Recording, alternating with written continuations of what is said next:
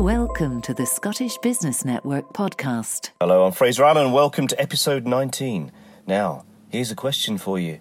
What do you get if you take the second youngest sibling from a family of nine children? Bring her up in Aberdeenshire in an encouraging, competitive environment. Add a love for collecting Girl Guide badges, a natural desire to lead people, and an accountant's eye for detail. And add to all that a liberal sprinkle of joie de vivre. And what do you get? I'll tell you exactly what you get. You get Lorna Jack, Chief Executive of the Law Society of Scotland. I really enjoyed meeting Lorna, hearing about her modernisation of the Law Society, her long career with Scottish Enterprise, and her early days in the pioneering world of cable TV. Do you remember that? What's more, this episode even includes the recitation of a poem, and a very good poem at that. I met Lorna at the headquarters of the Law Society of Scotland in Edinburgh. Lorna Jack, Chief Executive of the Law Society of Scotland. Lovely to meet you. Lovely to um, meet you. You began life in Fraserburgh, didn't you? So I did indeed. What was your childhood like, and what sort of things did you dream of doing when you were wow, growing up? Those are big questions. So I had a, I had a super start in in life. Um, uh, grew up from fairly ordinary family, uh, maybe ordinary in terms of how we grew up, but uh, maybe the extraordinary part was there were nine children. So nine. I was eighth wow. child out of nine. Right. To parents, my my father had been uh, in the Merchant Navy and uh, in the RAF in in um, World War Two. Sorry, in the Fleet Air Arm in World War Two.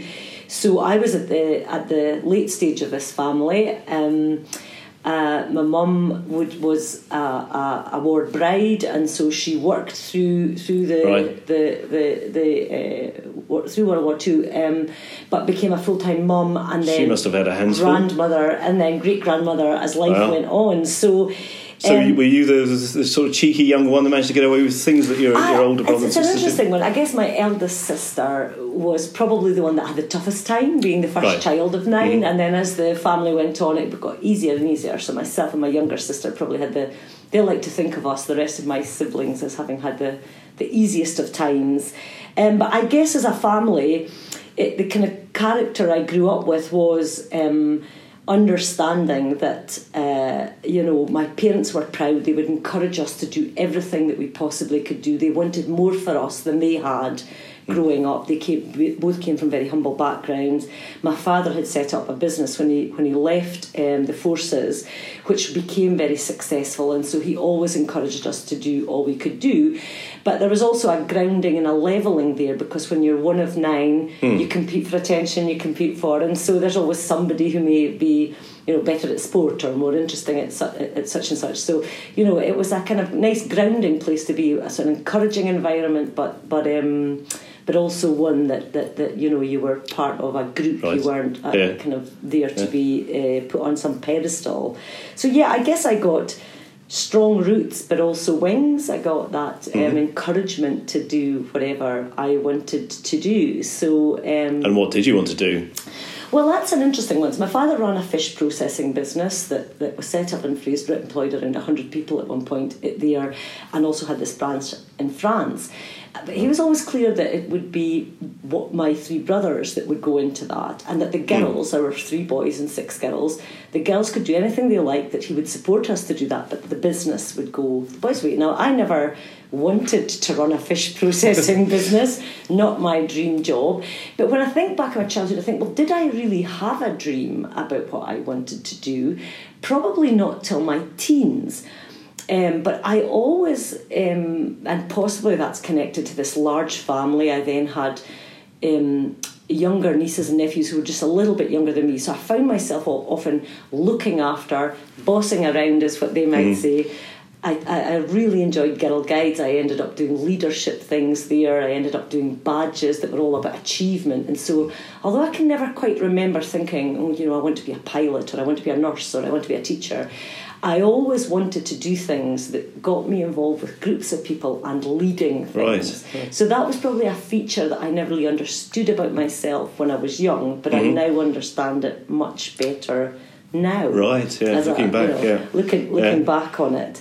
So so yeah, it was probably. Um, in my teens that I decided I, I kind of admired my father's business. I admired his style of, of doing things. He's very much a go getter, very entrepreneurial, and thought, well, maybe if I go study accountancy, it was very business orientated. He encouraged me on that. He thought professionals were were you know it was an opportunity he didn't have, and so he encouraged me very much to go into that profession. So I kind of found my way as a, you know 16, 17, thinking I want to be an accountant. Right. um, and um, I had a brother-in-law who was an accountant. Uh, subsequently, to to another two of my sisters did exactly the same as me. Um, uh, and and Well, so a very useful profession to to have, be, to have but I don't know that I, you know that in my my mind's eye I wanted to be a practicing accountant, but I knew it was something that would take me into a world of understanding business and Yeah. understanding figures and understanding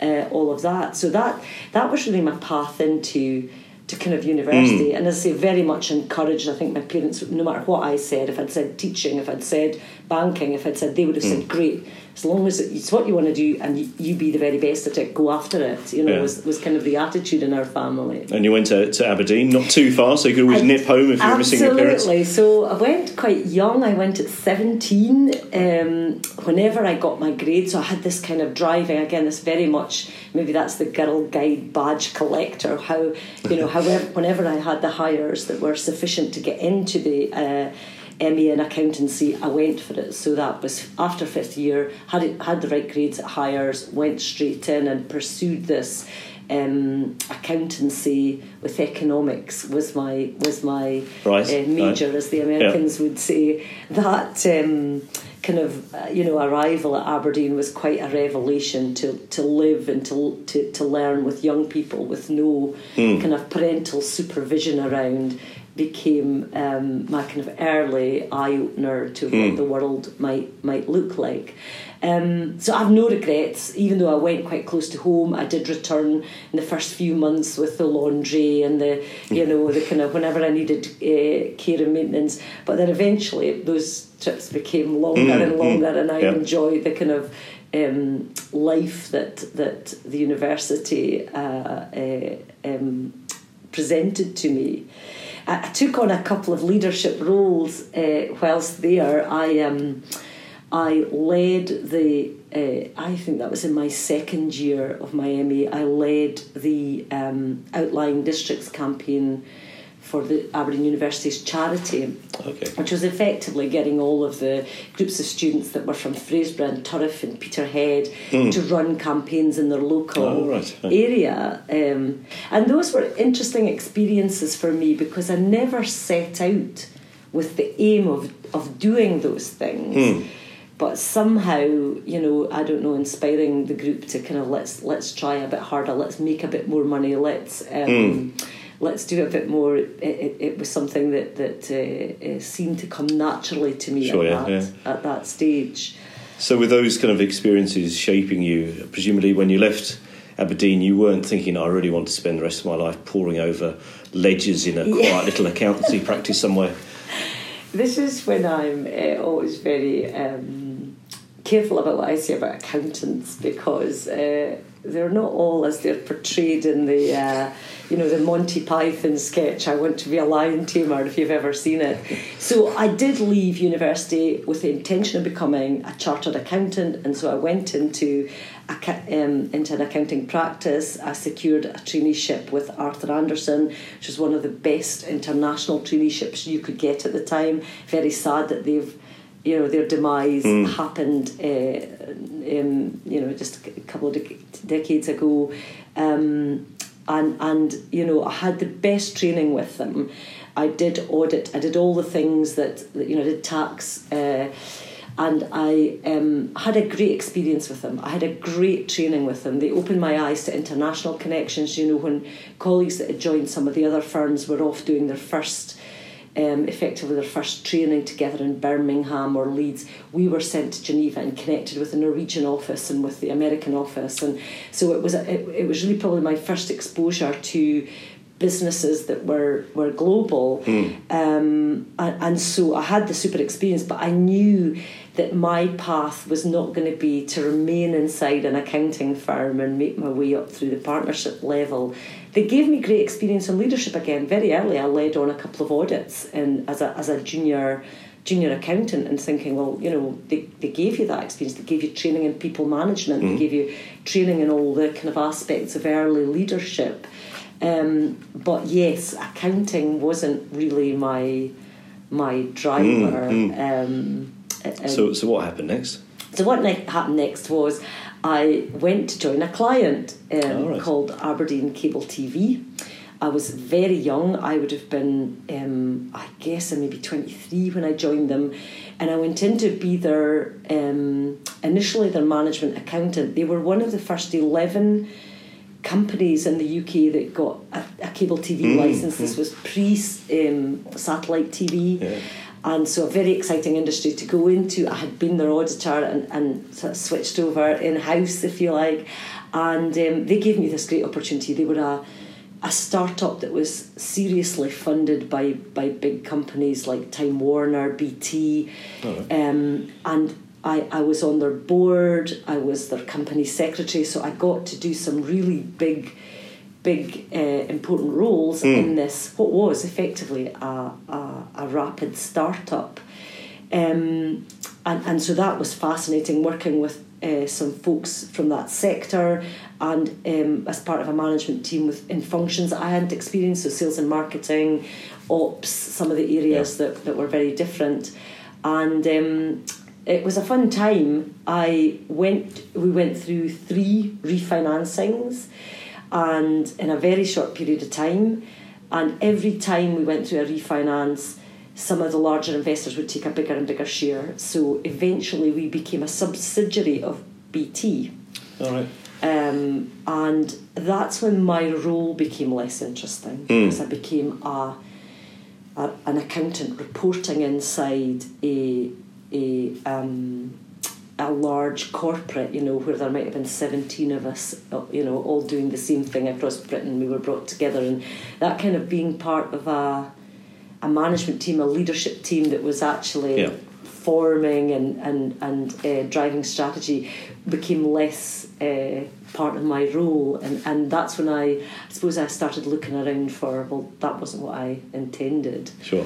um, and that's when I joined. Um, predecessor to Scottish Enterprise, Scottish uh, Scottish Development Agency, just as it was becoming Scottish Enterprise, and joined them in Grampian, actually in, in Aberdeenshire, um, in Aber- uh, based in Aberdeen, uh, which again was a wasn't a part of a plan. When I think of my career and I hear people talking about career plans, it was simply that I'd reached this place where I thought you've got into a very narrow field in cable t- TV. Mm, there are mm. only ten other companies. They're all owned by BT now. So Yeah. what do you do now? And when I was looking around, took advice from a friend and said, well, what should I do? You know, I've gone from having a broad scope um, mm. with Andersen's, fairly broad. A lot of our work was oil and gas. A lot of what was an offer in Aberdeen was oil and gas. And I was thinking, is that where I want to go?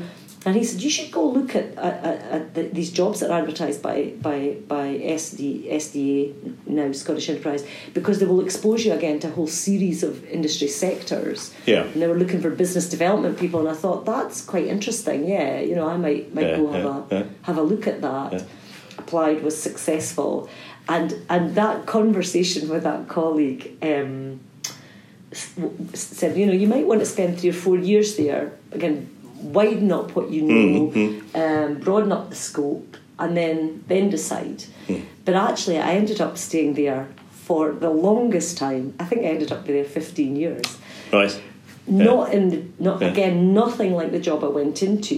Latterly, obviously, I was running their operations in the US, having gone via Wow. the chief exec role at Forth Valley. But um, the role I took on initially was using my accounting skills was looking at putting investments into into companies, um, either startup or companies that were small and progressing, and so you know making the case to put public public public finance into them.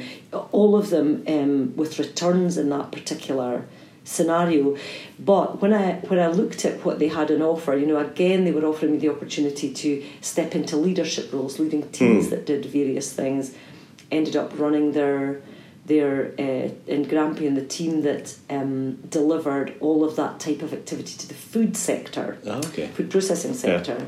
But having done that, there was then a job to look after the whole of the food processing sector in in um, Glasgow, so the kind of Scottish wide role, and that was a natural promotion for me. I applied for that, and that was my first move out of, of Aberdeenshire.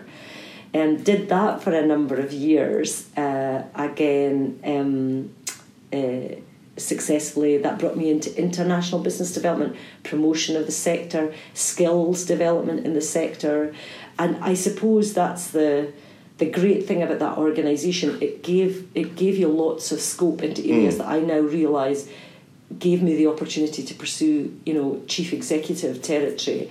Um, but at that time, it was really very much about about um, uh, you know delivering to a to a sector across a number of a, a number of functions. And this was the girl guide in you as well, collecting different skill sets like you used to collect the badges. Hmm. suppose it is quite interesting that, that maybe I, I, I was never a I was never destined to be a um, sit in a role for 20 years person. That I was always going to look for enlargement and, and something of, of growth in everything that I did. The job that I did, so I'll tell you a little kind of side, um, I feel like I'm talking through my kind of life journey here, but a little um, side thing I did just at the tail end of that job, possibly because I was really loving working with that sector. The companies that were in it were very, um, so they were really up for doing things, the, uh, international promotion, skill development, you know, export manager for hire. There were lots of programs we had going, and I could see myself thinking, you're not actually learning anything more but you're finding it very hard to let go because the sector is very you know is a lot of fun to work with so i um i uh, took a decision it was this was in my um mid 30s uh, to to give up work for a year and travel Right. um, uh, my little side story of this, having told you about the importance of my family, and I, I, I, so I, handed him a notice. I said to my boss, "I want, I, I'm going to go. I'll help you recruit a successor, but I'm, I'm going to go, and I'm just going to spend a whole year traveling the world and and, and learning something about life beyond Scotland and, mm-hmm. and kind of the, the, the working world. I told my brother that evening after I'd handed him a notice, and he said to me, "You've done what? You know, you will never work again." And I said, "What? What do you mean?" And he said, "People will see you as flaky." And I said, "Well, they're not see me as a risk taker, and you know, somebody that's up for for pushing themselves out of their comfort zone." And he was very kind of disappointed. Right. Older brother, I have to say. Yeah. So I had this year out. I So was you, were just travelling on your own? uh, no, with a friend, Right. uh, a male friend. We we went uh, and, and we tr- and, and you know my learnings from that time. Definitely another. There are a few moments in my life that have been the making of me, and that year was definitely one of them. To just go and realise that the world, you know, there's lots going on in the world. I travelled to South America, you know, on, on, on overnight buses and truly budget travel. By this stage in my life, I was used to staying in reasonably priced uh, hotels, and so I was going back to this. Everything you have is on your back for a year, and everything eh, you will stay wherever you can afford, and you'll travel overland. Um, and so, you know, South America, the southern states, Mexico, New Zealand, Australia, Nepal, eh, Hong Kong, Nepal, and you know I had a bigger dream that I would get to Russia and to large parts of Africa, and realizing actually a year's not a long time, and so I managed to get into India. But there were lots of places I was having to make priority choices. Is it China or is it India? But you're not going to get both because they're big, big, big areas. Um, but I had just this super, super experience, and and I kind of think it it probably. Um, satisfied this I, I don't want to say regret because I never have regrets for what I've done but but um, that other people had done that at an earlier stage in their life maybe just between school and university or between university and, and and I had been so driven earlier on to get my chartered accountancy I'd taken no breaks and so that year was I kept reminding myself you know this is very unique to get a full year away Mm. and to um, to you know really so use it. Mm. Uh, I would find myself in at times staying in hostels and meeting you know youngsters that were kind of 10, 15 years younger than me and saying kind of shaking them at their best and saying stop clubbing the way around the world, go out and see it. You know because once you start working, it's very different. Um, but yeah, it was a it was a super year and, Mm. and again a making of me moment. And um, my brother's prediction did not come true. I returned. Got I a job straight away, or well, I returned actually to Scottish Enterprise again Yeah, because right. I'd kept my networks there, and they had a they had a role that was very appealing at that time to kick off a piece of work, or to uh, bring together a very small team to research and deliver a study on why Scotland wasn't producing um, a proportionate number of global companies, and, and so I did that, uh, got that piece of work going, and then when I saw the chief executive of Scottish Enterprise Forth Valley co- coming up, decided I'd give it a go. Felt it had a number of my skill sets from the time before, and also, frankly, this kind of global experience I'd had probably was my differentiator when I came to meet my competition in that in Right. that interview. There you go, your brother was wrong. Yes, we were all very much of a muchness. Um, that may sounds very mean, but you know, we all had very similar backgrounds. And the thing that made me a bit different was that I'd stepped out of my comfort zone, done this thing without knowing what I would ever do beyond that year, and, and was quite confident, and also had just learned in a very practical way about the world and what was Yes. going Yeah, on in it. yeah. Uh, so my Yeah. interest was maybe a bit, Yeah. bit broader.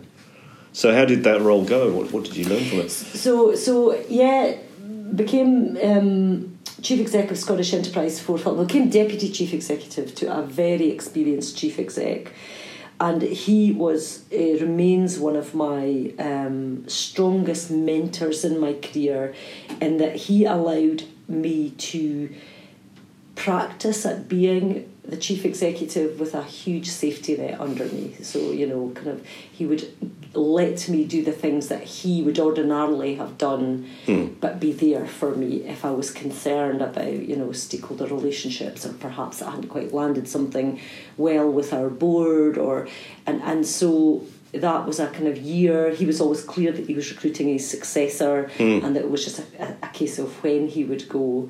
And and so yeah, I I, I um, learned lots from him. Um, it was a, a a a great kind of four or five years, almost five years that I did that for. Um, learned again more about economic development at the strategic level uh, working with you know both large companies and small in the Forth Valley area. Grangemouth was one of my my big um, uh, areas, and so all of the large companies around there, BP to to, to eventually to Ineos there.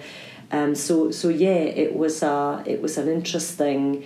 Um, challenging, particularly challenging because the area went through a number of very large scale losses from uh, textiles, mining, and then Right. The reduction in the size of the workforce at Grangemouth, and we were having to figure out what to do in response to that. So, how do you create economic activity around these kind of uh, events? So, so yeah, it was a great opportunity. Thoroughly enjoyed my time at Forth Valley. It was probably shorter than I hoped it would be, and. Um, How long were you there for? five, five years, and I say shorter than it would have been hoped because, you know, typically I would have thought maybe a chief exec role every 10 years, but I saw the um, what I consider to be my final opportunity to work abroad came up. Was delighted to be accepted to go out and be a Scottish Development International's person out in the the grandly titled Americas, so North America, but also a little bit of work in President South of the America. Americas. Yeah, it's a it's a fascinating title to be president of the Americas. I mean, president is a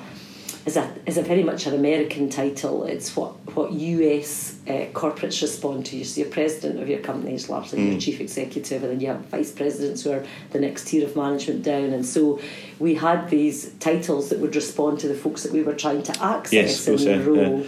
I hope you um, kept some business cards from that time. I did, yeah. I did, and I, you know, I still like to have a little bit of a giggle in terms of what it covers because, you know, the US president only covers the US, but I covered US, Canada, and as I say, South right. America. Right. So it's a very grand title. Also, so were you travelling a lot then? Pretty across, much yeah. every week. Um, it's when I've done most of my frequent flying. I was based, as I say, latterly in Boston, but we had an office in New York, we had an office in Chicago, in Houston in San Jose and Toronto, and I had uh, two half people, for want of a better word, um, so part time agents agents in Mexico and in Brazil. Um, and so it was a case of having to go where clients needed you to go, mm. and also it was looking after that team. So, as well as travel, I learned a lot about um, um leading over distance so mm-hmm. you know, my my uh, my own chief executive was in Scotland, so you know, five thousand miles one way. My team that I looked after, one of my teams that I looked after was in California, so you know, comes three hours time this mm. difference five thousand miles the other way. So just understanding how you work with people when you're not physically in the same location mm. was something I probably hadn't done to that scale before. Um, it made for long days that you just had to accept. That was part of the mm. the deal. That you know you had to get up at at, at five to take that call from Scotland, and you might have to sure. deal with your colleagues in the mm. in the Californian office at nine at night, and that's just part of the arrangement. But it was an absolutely fantastic, um, again, making of me experience mm, mm. to to live and work abroad. Did you learn anything from, from American business culture oh, that you found huge. you huge? So my team, first of all, first off, my team was a very rich mix of um, Scottish expats who understood what Scotland had to offer the United States from a business perspective, and also um, American uh, and Canadian nationals who had their own networks and had lived and worked in. And so that mix was really great for us because mm. you could match that kind of knowledge of Scotland and, and knowledge of, of the market.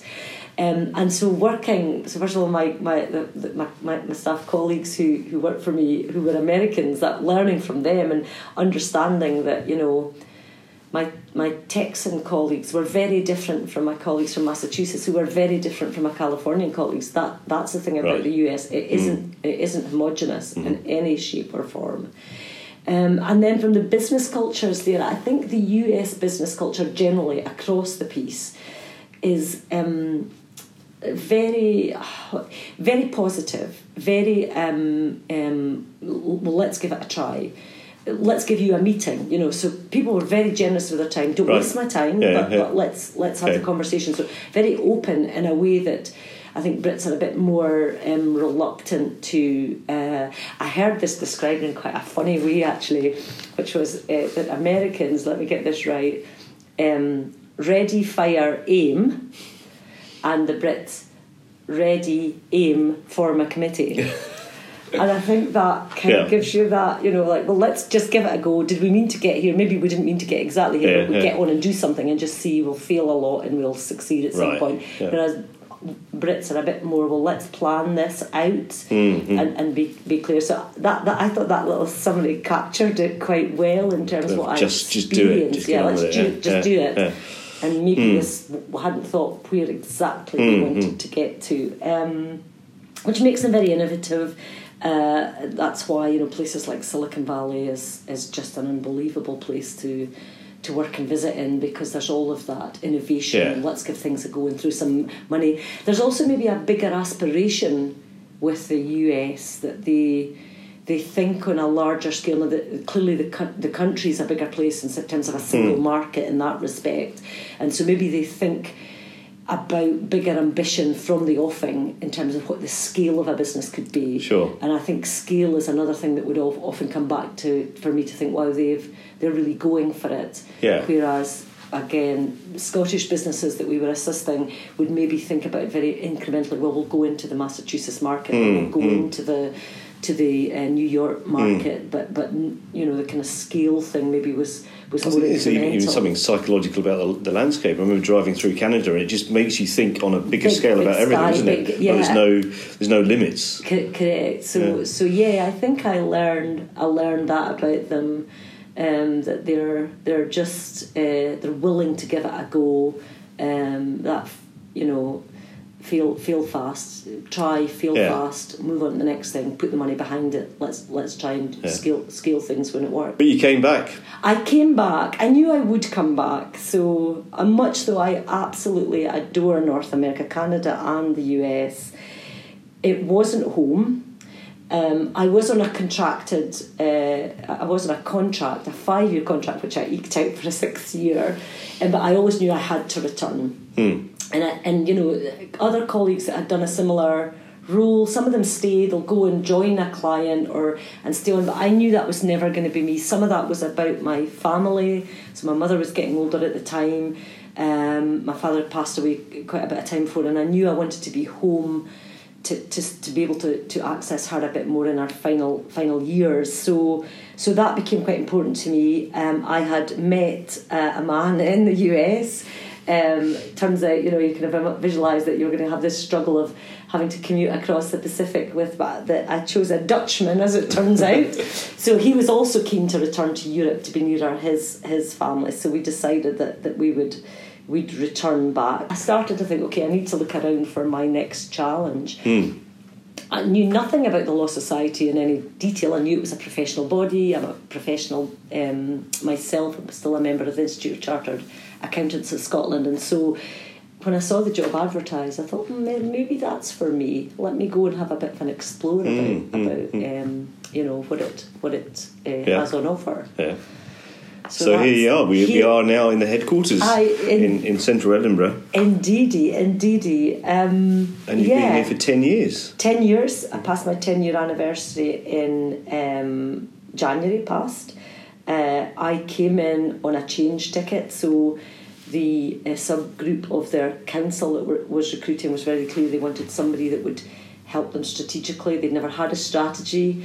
Um, they're a decent sized organisation, you know, coming up for £10 million turnover, if you want to look at that way, 120 staff, and, and you know, wanted, wanted to change. How would I have described us on my arrival? We were full of really um, capable people that couldn't be seen from the outside, quite an ivory tower, non transparent.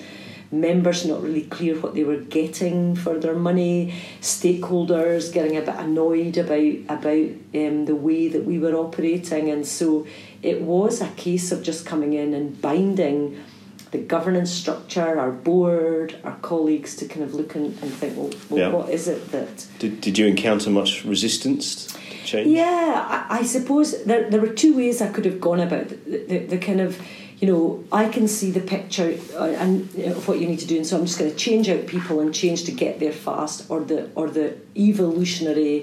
Look, this is where we need to go. How do we evolve towards it? And we've done the latter, and I think as a result.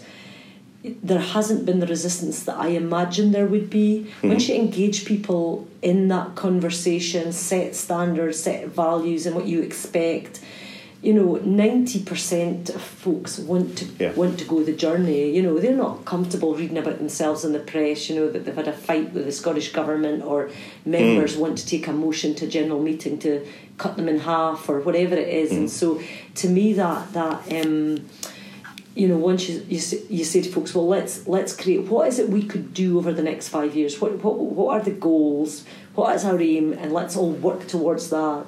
It was very much a kind of siloed organisation. You know, there there mm-hmm. wasn't a sense of leadership being brought together. And, and we've done that now. I, and, I, and I describe my 10 year journey in two halves. The first five years being the basics, get a strategy together. It was also the, the period of recession, so doing some you know cost saving measures, efficiency measures, so we could deliver that in terms of return to our members.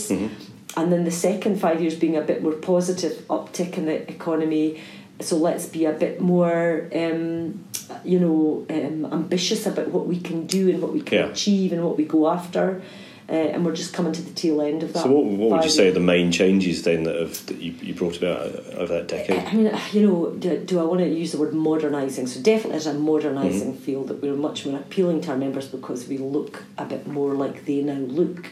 Um, but the kind of three, I would say the three, you know, big big changes is we are definitely more efficient. A lot of that has been brought in by bringing in digital change Right. self-serve, you know, paper that was here. We've got rid of all, all of that stuff that was mm, quite mm. astonishing, and, and again, I suppose I've, I've come from a marketplace and coming from the US where that was, you know, kind of business as usual to be digital and things on apps and things on websites and bringing all of that that here. I remember my first conversation with our council when I said we need to be on Twitter, and they were saying, oh, "What's Twitter?" you know. But we were an early adopter amongst all mm. law societies around the world on that, and that's because I'd seen it in the US and thought this is coming. We mm. to, it's the yeah, easiest way yeah. to communicate with our members. Let's get let's get on there. Um, so more more efficient.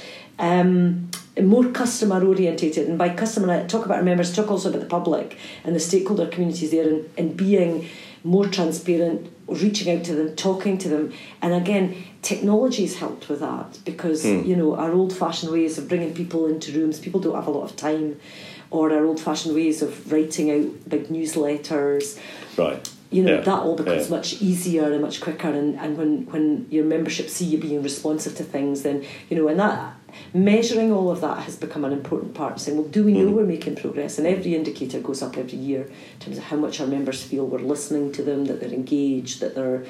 Um, so that, and then the, the last one is, is, is probably an, an effectiveness measure that we're constantly looking. So as well as being efficient with all that low hanging fruit around you know, removing costs that need, need not don't need to be there. There's also that and what else what what else in value can we deliver to you? So different services that we we previously mm. weren't delivering.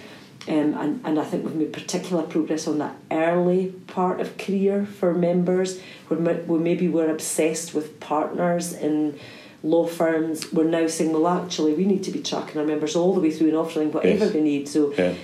Probably, you know, picking one very popular service, our mentoring scheme for young people or for young lawyers is very, very popular because hmm. mm. it helps them on their career journey. So, kind of making sure that we're thinking, is there a service for for members, whatever stage of their career they're in, and whether they're in private practice or whether they're in in house inside big corporates or inside the public sure, sector, yeah. whether they're in Scotland or whether they're like the 10% that are outside of Scotland and thinking, well, how do you deliver service to all of them? So mm. that would be the mm. third way that I think right. um, is, has been achieved in the 10, yeah, 10 yeah. years. And the, the society both regulates the legal profession and represents it. Is that a tricky balance to maintain? It, it, it is in that, that the words, um, you know, kind of can get polarised, and you know, can can one, can you do one thing while you do the other? We, we talk about ourselves as a professional body. We're a professional body like you know, Chartered Accountancy Institute or the Architects Board and so on. And for me, the, the telltale thing for me that these are mutually supportive issues are is when we ask we do a member survey every year and we ask the question what is the most important thing we do for you and the first thing they say is regulate us to high standards and of course it is because they care about the, the qualification and the, the brand that they hold mm. the practice certificate they hold that it means something to the outside world whether that's because they're at the early stage and they're transferring employers, or whether that means because they're delivering to a client, or whether it's because they've been recruited by a large PLC and they want to know that this lawyer has a has substance. And so, to me, that tells you that those things are promoting the profession and regulating them. They're mutually mm. supportive. The profession doesn't want to have bad folks inside it with poor standards because that reflects on the whole profession. So, I think there's a lot of um, a lot of kind of muddying of that. I think where people think of us, if they if they think of us as a trade union, then that's where it's a bit odd. But hmm. actually, mm. we're not a trade union; sure. we're a professional yeah. body. Yeah. We shouldn't, um, you know, be stepping into right. that territory of because these are all businesses that, that, that our members are part of, yeah. and that that market is served by other course, yeah. and different organisations. Yeah. Um, one of the unusual things about your role as well, Lorna, is the fact you, you work with a different president each year. So yeah, yeah. How does that work? So, um, how does it work? It works. Uh, so the one thing that they all have in common, they'll all be very different, different characters from different types of backgrounds. Some small firms, large firms, in-house uh, close close to retirement, still working um, in the profession. And the thing that they all care about is their profession and their professional body. And so that's the binding characteristic. The fact that you know our council and board sign off a strategy, they see the role as delivering their year of that. So mm. it's it's you know it, it may seem. Um, wow, it's like, like getting a new chair every year. But actually, we know who's going to be it a year and a half before, and they Right, start this yeah. vice presidential, presidential, past president. So it's kind of a three year journey. And typically, they're, they're, the, they're the voice of the profession or the face Hmm. of the profession. They're leading the profession, and I'm leading the organisation. And so um, I've, I've had great presidents uh, who have picked up issues that they've been very passionate about and seen it through the three years. Right, So yeah. we'll early identify okay, is there something out of this strategy that you particularly want to take from vice presidency all the way through? Hmm. And that works very well. But yeah, I, I, you know, it's it was something I.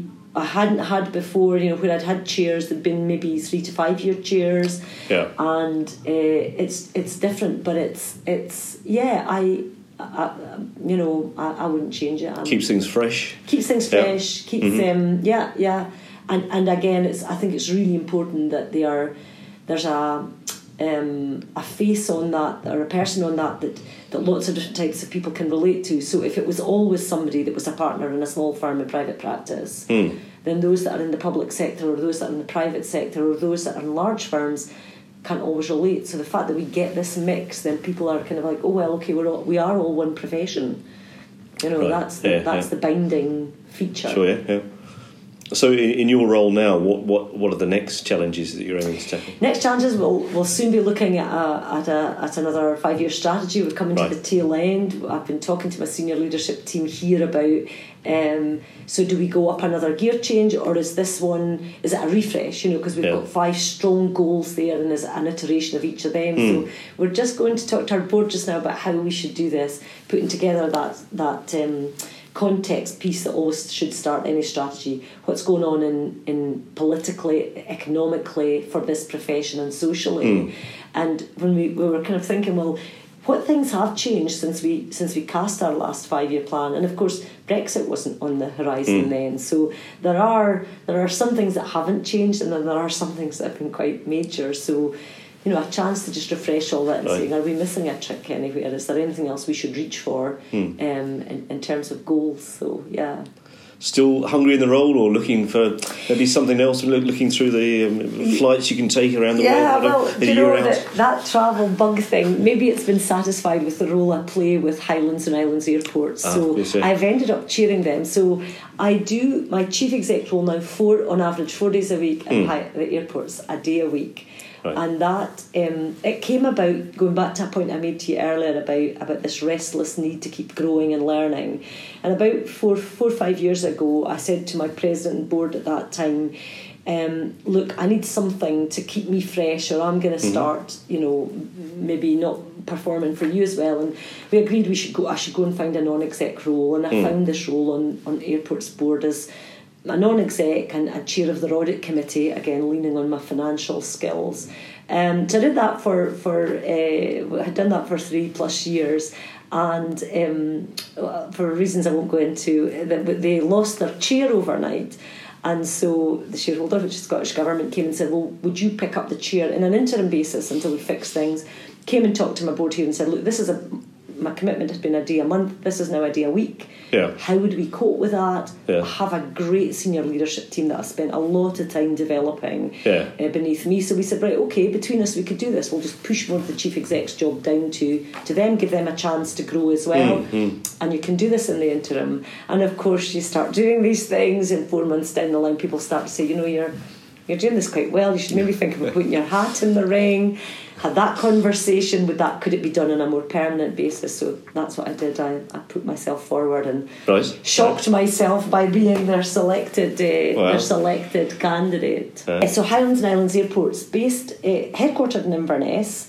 Um, they are uh, they run eleven airports. So my board role will take me to all of the airports. So they're on islands in the Highlands. Uh, we've also got an airport at Dundee. And a kind of cycle of three years, and then often at, at Inverness, but more often than not, actually very much blended with the day job uh, with the Law Society because when I have meetings with airlines, they're often in Glasgow or Edinburgh. Occasionally, I need to go to London. So it's it's not a job that's you know I go one day a week to Inverness. That's not how it how it operates.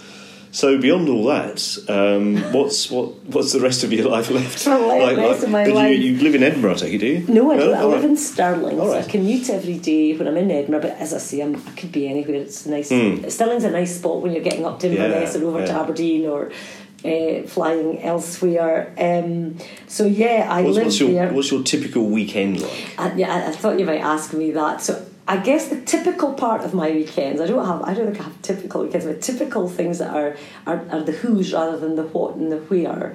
So um, the who are my, my, my friends and family, my husband, our, our, our daughters, occasionally our son, he's in Holland, um, uh, and uh, we we uh, uh, you know socialise generally it'll involve um, fun, laughter, music, drinks, you know, so we're very much those people. That could be going to see a movie. This last weekend, I, I was singing in a festival. Oh wow! Uh, with a choir that I'm part of, a, Yeah. a choir of ladies uh, singing songs from the uh, from the um, the movies and musicals. Right. Uh, so my family were there supporting me. This next weekend, it's a meet up with my sister and her daughter, who's just returned from Canada, having spent a bit of her uh, undergraduate there. So it's generally about seeing people, being with people. I do enjoy singing, so that's become a, a kind of hobby thing that I, I do. Don't know that I'm particularly good at it, but it's a definitely a de-stressor. Right. But yeah, you know, it's it's uh, it's social. Um, my husband and I have a have a property in France that we're doing Oh, up. So our holidays are about going there and literally DIYing. You know, Mm-hmm. you, you see that not quite escape to the chateau because it's not so big, but those kind of moments. I love of, that program. yeah, Yeah. well, you know, getting uh, trying to uh, uh, take things to the to the to the déchetterie and going to the Wow. to pick up paints and you know small cement mixers or whatever. Hmm. That's that's our our holidays. So yeah, just full of a variety of things that keep me from getting bored. Uh, but always involving friends and family because Right, that's right. that's what I do all of this for. Brilliant. Last question. If you were able to give a single piece of advice to the young Lorna Jack as she was leaving the University of Aberdeen, what would it be? I would uh, refer your listeners to um, this poem by a guy called Kent uh, um, Keith called Anyway. I don't know if you've ever come across No. it. Um, it's uh, it's um, really a kind of I think they call it the paradoxical commandments. It's often um, referred to as Mother Teresa's poem, but it's it's actually been written by by this this man called Kent Keith. Um, there's a line in it that says, uh, "Give the world your best. Uh, It may never be enough, but give your best anyway." Um, so I would uh, say that that would be my my um, you know uh, kind of advice to myself. I think my younger self worried about what people might think and whether I you know I would be fitted or accepted or. And, and I think now I think well it doesn't matter just give your best. There'll always be detractors. There'll always be people who think you maybe could have done better or this or that. And at the end of the day it's not really about them. It's about you know your your own um, your your own uh, self worth and your own uh, ambition for yourself. So yeah, and and you know, uh, if I had time, I would have uh, recited it to you in full. but I I uh, say to anybody that they should go and have a look at that because it's a super piece of life advice. Lorna, that's, that's very intriguing. I think you should recite the full poem. Delighted to do that. So this is Anyway by Keith M. Kent. People are often unreasonable, illogical, and self centered. Forgive them anyway. If you are kind, people may accuse you of selfish, ulterior motives. Be kind anyway. If you're successful, you will win some false friends and some true enemies. Succeed anyway. If you're honest and frank, people may cheat you. Be honest and frank anyway. What you spend years building, someone could destroy overnight. Build anyway. If you find serenity and happiness, they may be jealous. Be happy anyway.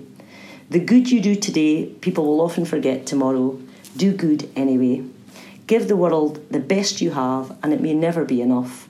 Give the world the best you've got anyway. You see, in the final analysis, it is between you and your God, whatever you perceive that to be. It was never between you and them anyway. Uh, A fantastic way to, to finish off. Lorna Jack, thank you very much. Thank you. It's been a pleasure. Give the world the best you have, and it may never be enough. Give the world your best anyway. Wonderful advice from Lorna. Hope you enjoyed that, and we'll be back again in two weeks. To find out more about the Scottish Business Network, simply visit sbn.scot.